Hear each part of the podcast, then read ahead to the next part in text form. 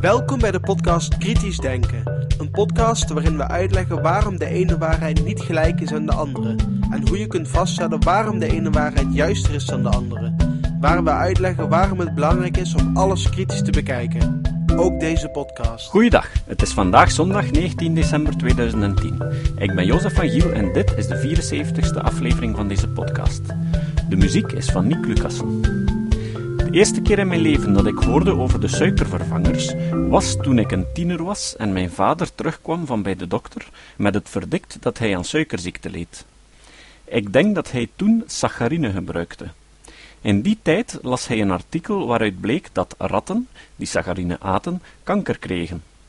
Mijn vader wuifde het weg met de woorden: Ach, aan die ratten geven ze zo'n grote hoeveelheid dat je er als mens bijna een halve kilo per dag van zou moeten eten.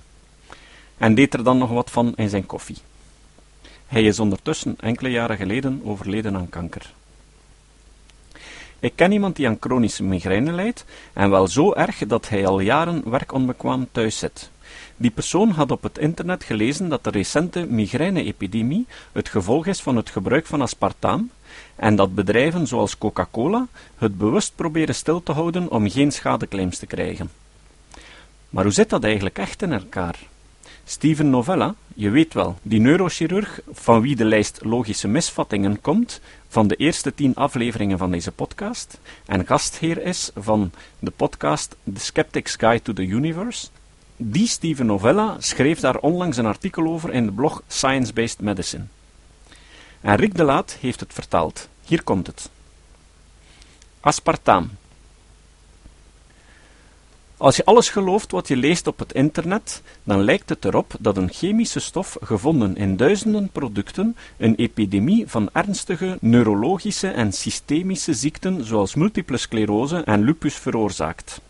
De FDA, de bedrijven die het product maken, en het medisch-industrieel complex zijn allemaal op de hoogte van de gevaren van deze chemische stof, maar ze verbergen de waarheid door het publiek om hun bedrijfswinsten te beschermen en te voorkomen dat het vervelende papierwerk dat de waarheid zou aantonen wordt geopenbaard.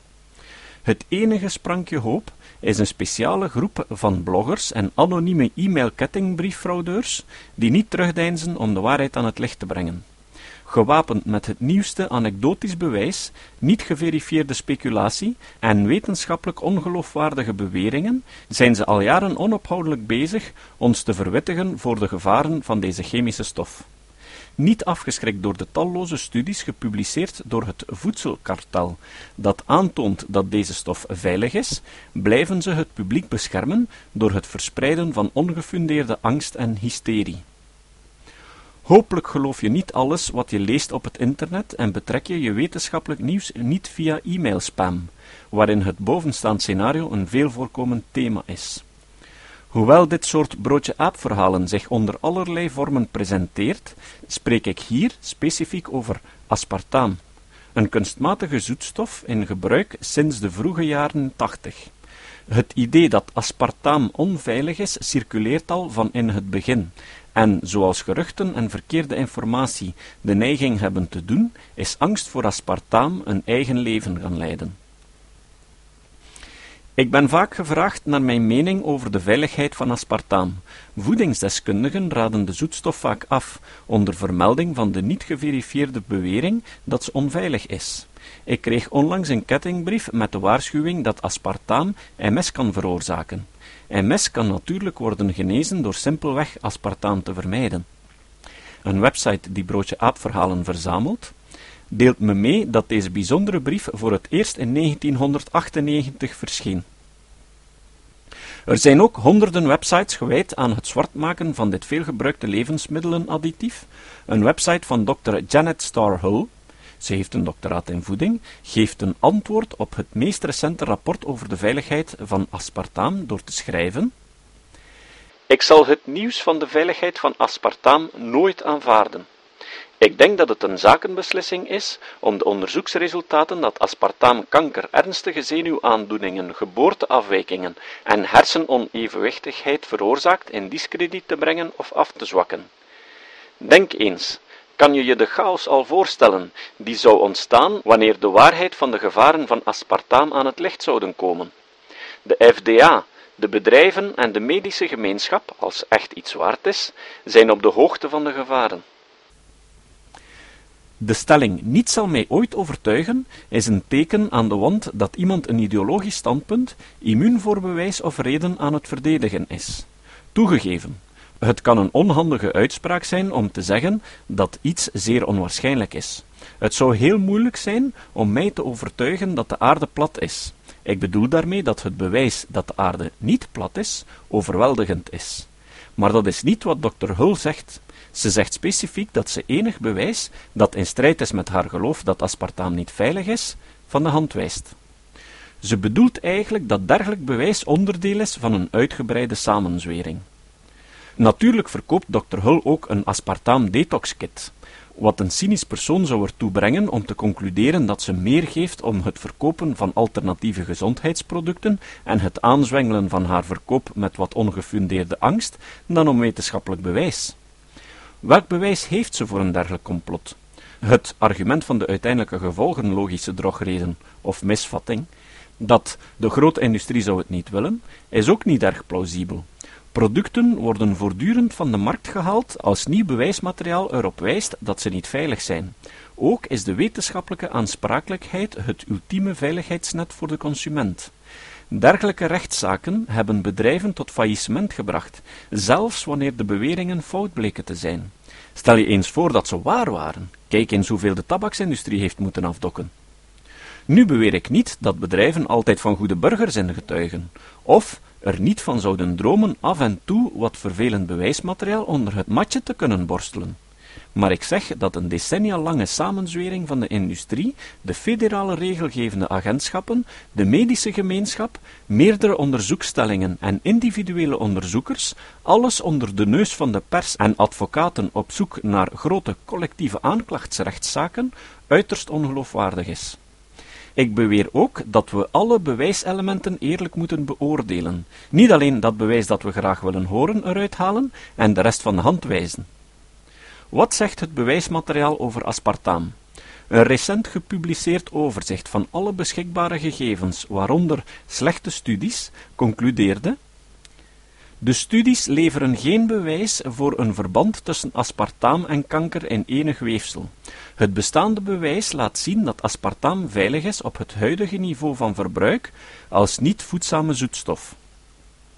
Meerdere onderzoeken teruggaan tot 1985 concluderen hetzelfde. Sinds deze laatste herziening zijn er nog meer studies in verschillende landen. Hoe groot is de samenzwering wel?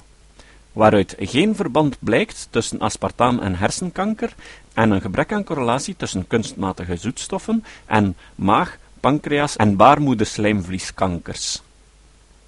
Net als bij al dergelijk onderzoek zit er ruis op de data, maar geen duidelijk signaal. Er is geen suggestie van systematisch bewijs dat aspartaam kanker, auto-immuunziekte, neurologische aandoeningen, diabetes of iets anders zou veroorzaken wat zijn critici ook mogen beweren.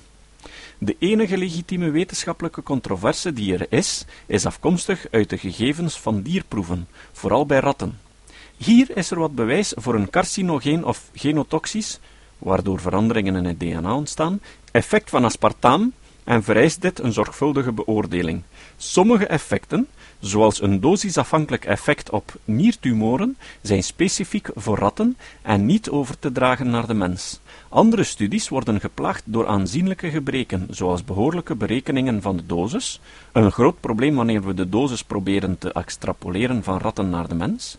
Nog anderen vertonen vlakke effecten zonder een dosis-responscurve, wat suggereert dat een storende factor en niet aspartaam verantwoordelijk is voor alle waargenomen toename van tumoren. De Europese Autoriteit voor Voedselveiligheid, EFSA, heeft bijvoorbeeld onlangs een onderzoek van 2005 door de Europese Ramazzini-stichting herzien. Aspartaam zou een toename van verschillende tumoren bij ratten te zien geven. Ze vonden meerdere noemenswaardige gebreken, zoals hierboven beschreven, en concludeerden de gegevens over kwaadaardige tumoren leveren geen bewijs van een carcinogeen potentieel van aspartaam. Zoals ik al eerder heb opgemerkt, je moet de hele literatuur en niet één enkele studie interpreteren. De resultaten van één lab of één studie kunnen onjuist zijn. Als er decennia lang honderden studies over een kwestie zijn gepubliceerd, hebben de belanghebbende critici er een hoop om hun keuze uit te maken. Dat is de reden waarom systematische reviews nodig zijn. Het is ook noodzakelijk om de sterke en zwakke punten van elk type onderzoek te begrijpen. In dit geval vonden de studies geen risico op kanker door aspartaam bij de mens. Dierenstudies zijn problematisch en hebben gemengde resultaten, maar geen duidelijk bewijs van een risico op vorming van kankerweefsel. Een aparte vraag is of aspartaam al dan niet hoofdpijn veroorzaakt bij sommige mensen. Terwijl er hiervoor niet veel specifieke gegevens bestaan, zijn er meldingen dat aspartaam migraine bij gevoelige mensen zou kunnen uitlokken. Migrainepatiënten hebben vaak meerdere levensmiddelen als uitlokkers en er is een lange lijst van voedingsmiddelen waarvan bekend is dat ze potentiële migraineuitlokkers zijn. Dit is geen bewijs voor de toxiciteit. Dus, terwijl hard bewijs ontbreekt om aan te tonen dat aspartaam een hoofdpijnuitlokker is, is het niet onaannemelijk en ook niet bijzonder zorgwekkend. Ik beveel patiënten met frequente hoofdpijn aan een hoofdpijndagboek bij te houden, in plaats van te vertrouwen op hun geheugen en bevestigingsvoordeel of confirmation bias, om echte verbanden op te sporen. Als er een duidelijk verband is tussen een potentiële uitlokker en hoofdpijn, vermijd dan die uitlokker. Nog een andere aparte vraag over kunstmatige zoetstoffen, niet alleen aspartaam, is of ze bijdragen aan overgewicht door invloed uit te oefenen op het verband dat hersenen leggen tussen zoetheid en calorieën. De theorie is dat het gebruik van nul-calorische zoetstoffen het verband tussen de sensatie van zoetheid met de calorieinname verbreekt, zodat zoetheid zal leiden tot minder verzadiging, wat leidt tot de stijging van het totale suikers- en calorieverbruik. De vraag naar het verband tussen aspartaam en gewichtsbeheersing is complex en kan benaderd worden vanuit vele invalshoeken. Hier is een recente evaluatie van het onderzoek. Op dit moment is de vraag grotendeels onbeantwoord. Het lijkt erop dat er geen significant metabool en geen aangetoond neuronaal effect is dat kunstmatige zoetstoffen, mensen die bewust lightfrisdranken consumeren, neigen ertoe om te overconsumeren door het consumeren van meer calorieën terwijl studies van de vervanging van aspartaam door suikers op een geblindeerde manier aantonen dat de calorieinname wordt verminderd, wat bijdraagt tot gewichtsverlies. Uit wat ik heb gelezen blijkt uit het volgende overzicht dat het beschikbare onderzoek dat het nuttigen van calorieën in dranken bijdraagt tot gewichtstoename en obesitas en helpen caloriearme dranken, ofwel water ofwel lightfrisdranken met kunstmatige zoetstoffen, om de calorieinname te verminderen en het gewicht te beheersen. Maar er is een neiging om te overcompenseren door het verhogen van andere calorieinname.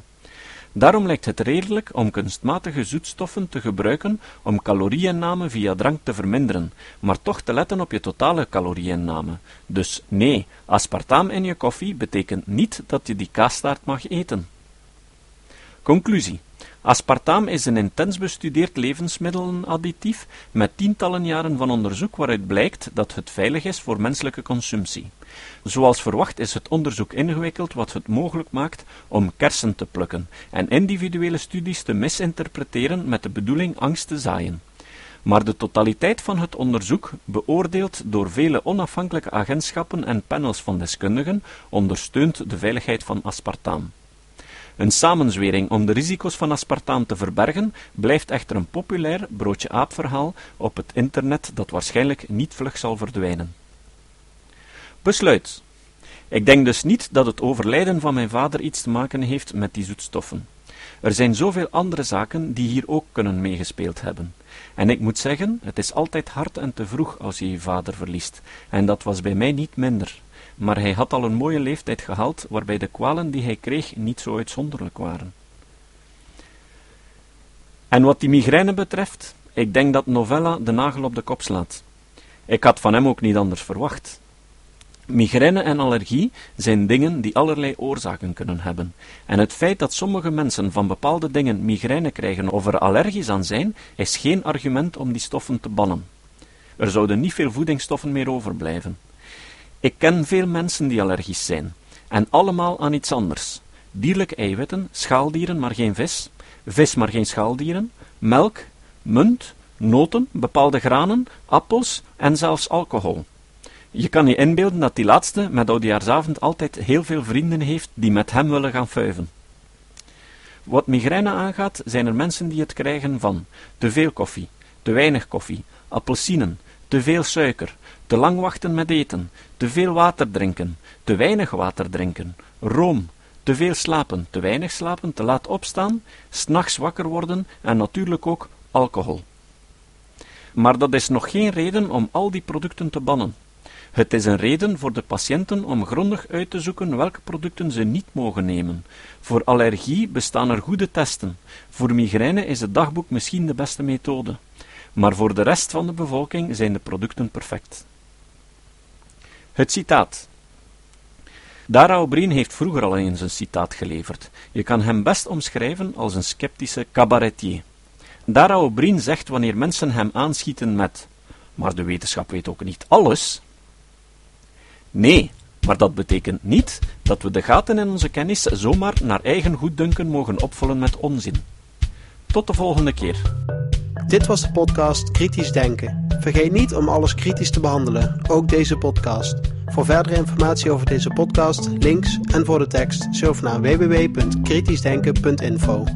Als je deze podcast belangrijk vindt, kun je me steunen door anderen warm te maken ook eens te luisteren. Stuur een e-mail naar vrienden met een link naar de website en plaats de link in de handtekening van je e-mails. Tevens kun je op iTunes deze podcast een beoordeling geven of een recensie schrijven. Of je kan op je eigen website of blog een link naar kritisch denken plaatsen.